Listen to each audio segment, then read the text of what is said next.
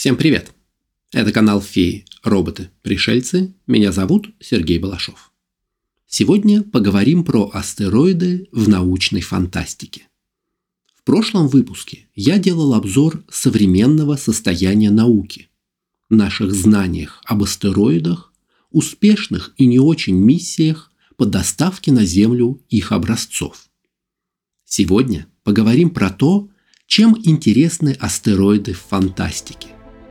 Как обычно, там все гораздо масштабнее.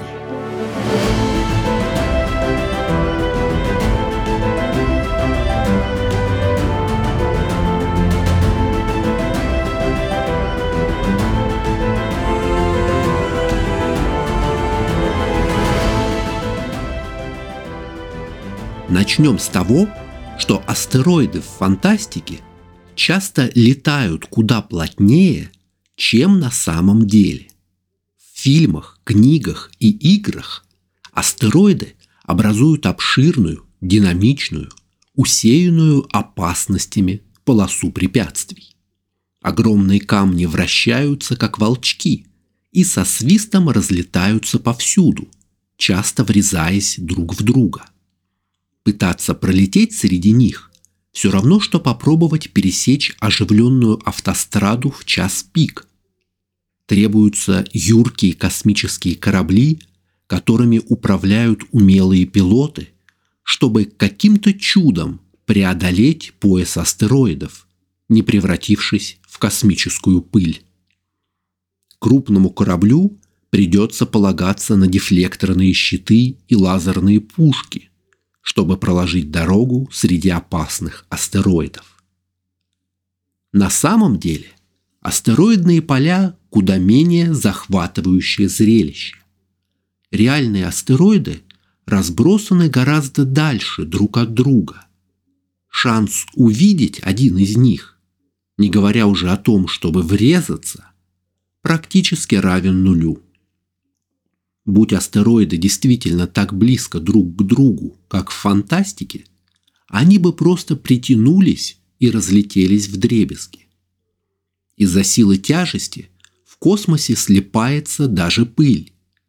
Более крупные камни притягиваются друг к другу еще быстрее, и все астероидное поле в итоге собралось бы в несколько довольно плотных образований. Собственно, по текущей теории именно так и формируются планеты из облаков межзвездной пыли. Ярким примером таких астероидов в фантастике будет вселенная Звездных войн. Фильм «Империя наносит ответный удар». Тысячелетний сокол Хана Соло, лишенный гипердвигателя, вынужден ловко маневрировать через плотно летящие астероиды, чтобы уклониться от имперского флота. Персонажи повторяют, что такой пролет через поле астероидов безумно опасен, и немало имперских пилотов погибли, пытаясь это сделать. В вымышленных вселенных астероиды часто связаны с добычей полезных ископаемых. Ресурсы космоса выступают важнейшим аспектом межзвездной цивилизации, источником сил для колонизации космоса. Авторы научной фантастики создали образ космических старателей, отважных астронавтов, летающих в поясе астероидов. Это образ суровых, независимых героев, которые предпочитают свободу одноместного корабля и жизнь, наполненную тяжелым трудом. Истории о шахтерах в космосе часто вдохновлены реальными золотыми лихорадками XIX века. Космос бесконечен с человеческой точки зрения.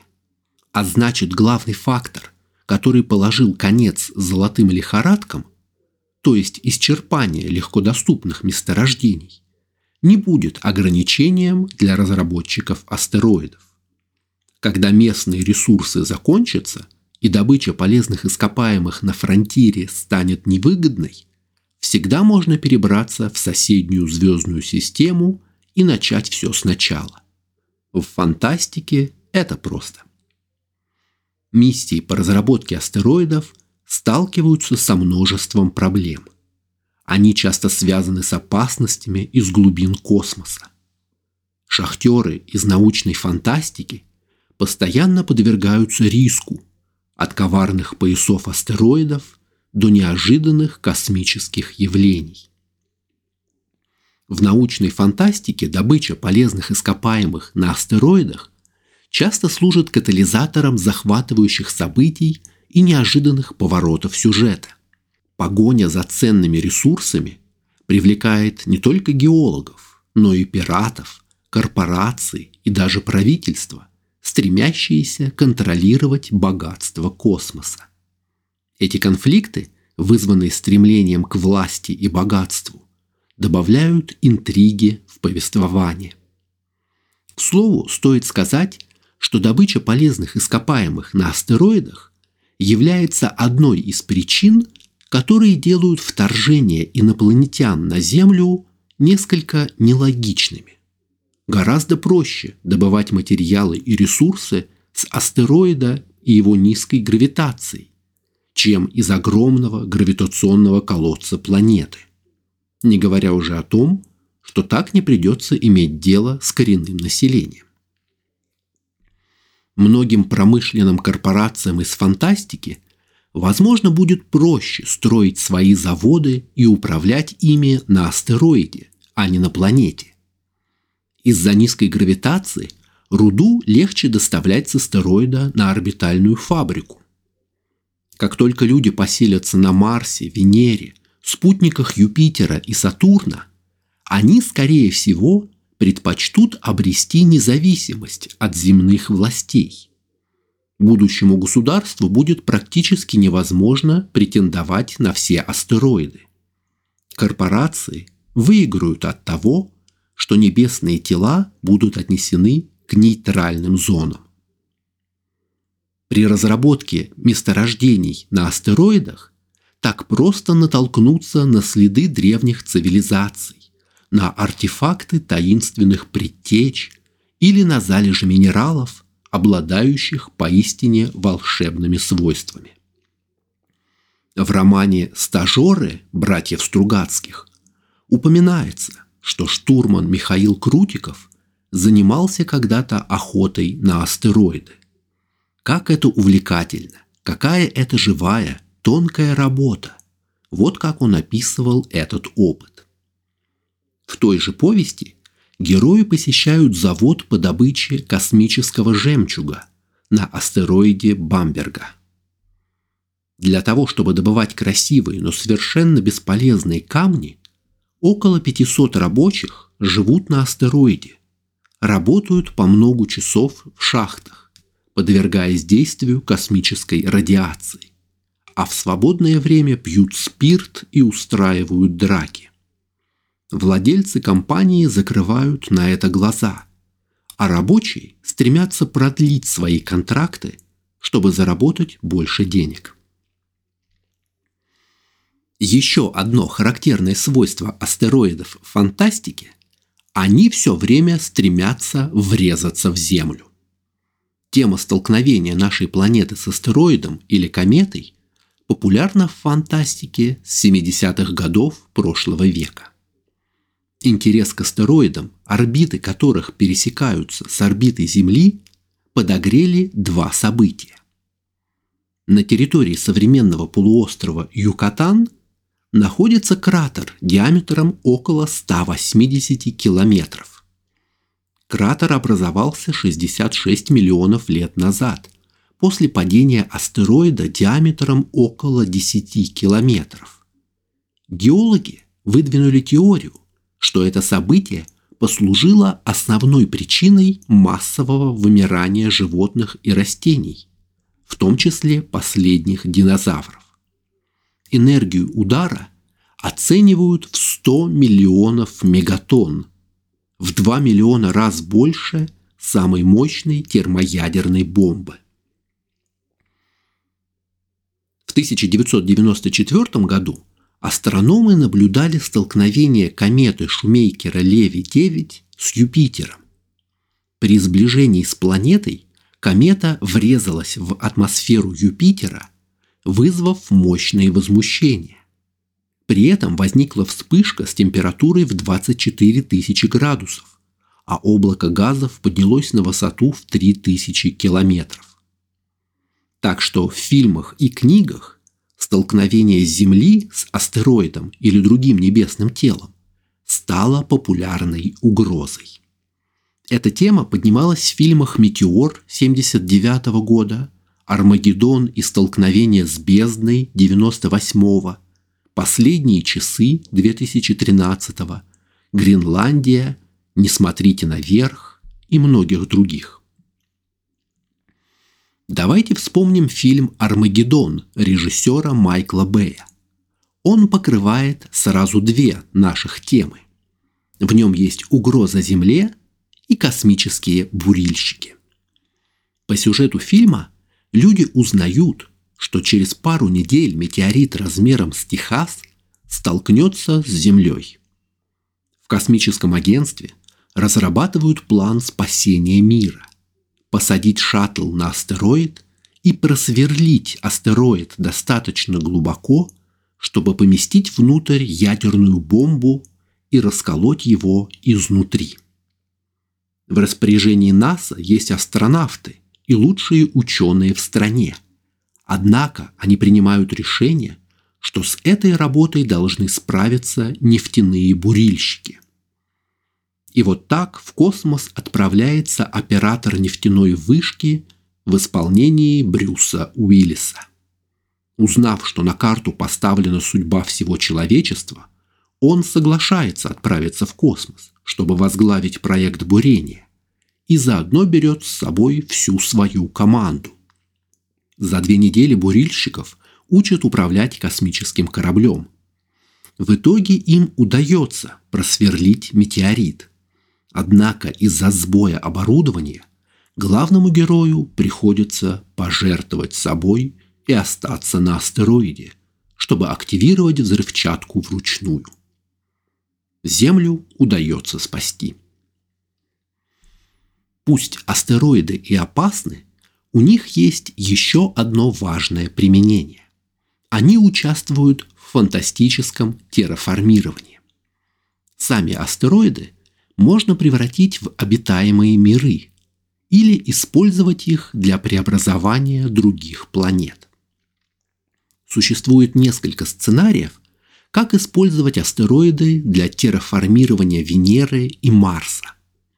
Если изменить орбиты крупных астероидов и направить их в сторону Венеры, то теоретически возможно доставить на планету достаточно магния и кальция, чтобы связать углекислый газ в ее атмосфере.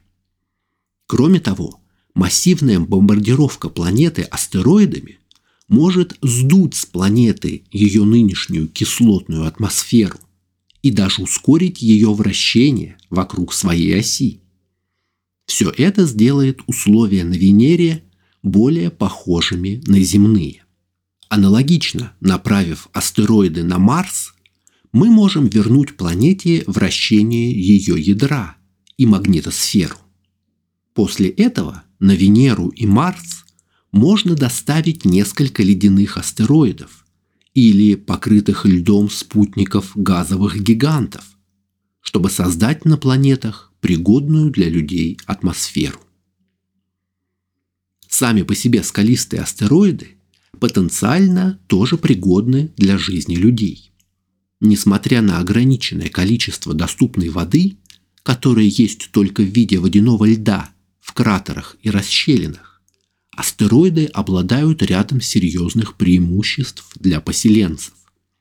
Такие астероиды будут хорошими кандидатами для внутреннего терраформирования. Все конструкции для жизни будут размещены в полостях внутри астероида. Там температура не колеблется так, как на поверхности. Можно основать закрытые купола с биосферой, растениями, необходимой пищей и кислородом. Колонии внутри астероида придется многократно перерабатывать и использовать воду, следить за разложением органики и защитой от болезней. Конечно, жизнь на поверхности или внутри астероида будет опасной. Прежде всего люди, растения и оборудование будут подвергаться воздействию солнечной и космической радиации. Вторая проблема – почти полное отсутствие гравитации, что сильно повлияет на поселенцев. Третья проблема – это риск столкновения с микрометеоритами. Зато юридический статус таких колоний на астероидах будет, скорее всего, более предпочтительным, чем у планет. Астероиды, возможно, помогли возникнуть жизни на Земле. Есть вполне научная теория, что вода на Земле была занесена из космоса. При формировании Солнечной системы плотные каменистые планеты оказались собраны ближе к Солнцу, а газы, в том числе водяные пары, отброшены на внешние орбиты. Ранняя Земля была не слишком гостеприимным местом. После столкновения с другой планетой, в результате чего у нас появилась Луна, температура поверхности подскочила до 1600 градусов. Так что даже если при формировании планеты на ней и была вода, то она должна была выкипеть и испариться в космос. Многочисленные геохимические исследования пришли к выводу, что, скорее всего, основным источником воды на Земле являются астероиды. Древнейшие метеориты в Солнечной системе имеют изотопный состав, наиболее похожий на океанскую воду. Это наводит на мысль о том, что вода в этих метеоритах могла быть источником океанов Земли. Текущее соотношение тяжелого и обычного водорода на Земле также соответствует составу тел во внешнем поясе астероидов. Скорее всего, древние ледяные протопланеты из внешнего пояса астероидов доставили воду на Землю в начале существования Солнечной системы. Молодая Земля – пережила период сильной бомбардировки, известный как поздняя тяжелая бомбардировка. За это время многочисленные астероиды и кометы сталкивались с нашей планетой, высвобождая при ударе содержащуюся в них воду. Огромное тепло, выделяемое этими ударами, привело к испарению воды, создав плотную атмосферу из пара. Со временем, когда Земля остыла и атмосфера стабилизировалась, этот водяной пар в конечном счете сконденсировался и выпал обратно на поверхность в виде дождя. И в заключении еще одно важное использование астероидов в фантастике. Они могут быть разносчиками жизни по галактике. Эта гипотеза называется литопанспермия – перенос организмов в горных породах с одной планеты на другую, в кометах или на астероидах. Астероиды и кометы – наиболее подходящие способы транспортировки в межпланетном и межзвездном пространстве. Во время столкновения астероида или кометы с поверхностью планеты сила удара так велика, что материал, образующий ударный кратер – выбрасывается со скоростью, достигающей скорости убегания. Куски выброшенной породы преодолевают притяжение планеты. Хотя большая часть зоны удара подвергается воздействию высоких температур, часть породы может испытывать более низкие температуры и давление, так что в них могут выжить аминокислоты и микроскопические организмы. Оказавшись в космосе, эти организмы сталкиваются с вакуумом и невесомостью. Однако некоторые формы простейшей жизни достаточно выносливы, чтобы долго находиться в экстремальных условиях. Именно таким образом могут происходить межпланетные путешествия микроорганизмов. Астероиды могут летать между звездами, неся с собою споры жизни. Конечно, у такой гипотезы много ограничивающих факторов. жизни нужно пережить первоначальный удар, миллионы лет путешествия и повторный удар о новую планету. Но если мы добавим в эту задачу разумную волю, то возможность панспермии становится немного более вероятной. В альбоме проекта Айрион 0101 рассказывается, что технологически продвинутая раса рыб-инопланетян засеяла своей ДНК пролетающий мимо астероид, который затем столкнулся с Землей. Удар уничтожил уже присутствовавших там динозавров и позволил развиться новым существам, из которых в итоге появились люди – как мы видим, в фантастике астероиды – чрезвычайно полезные небесные тела. Они могут переносить жизнь и воду, служить домом для космических шахтеров и колонистов, использоваться для терраформирования других планет и даже как космическое оружие. Если сместить орбиту астероида и направить его на планету противника – это будет эффективнее любой атомной бомбардировки. Впрочем, у жителей планеты будет время подготовиться и выслать на перехват корабль с местным аналогом Брюса Уиллиса. Если сравнивать астероиды в реальности и в фантастике, как вы думаете, какие интереснее? Куски камня из нашей реальности или плотный рой астероидов из фантастики? Напишите в комментариях. Спасибо, что смотрели. Канал Феи, роботы, пришельцы можно читать на Дзен и ВКонтакте, слушать в вашем любимом плеере подкастов, смотреть на YouTube и Рутуб. Ставьте лайки, пишите комментарии, подписывайтесь на канал. Не пропустите новые выпуски. Спасибо. Скоро увидимся.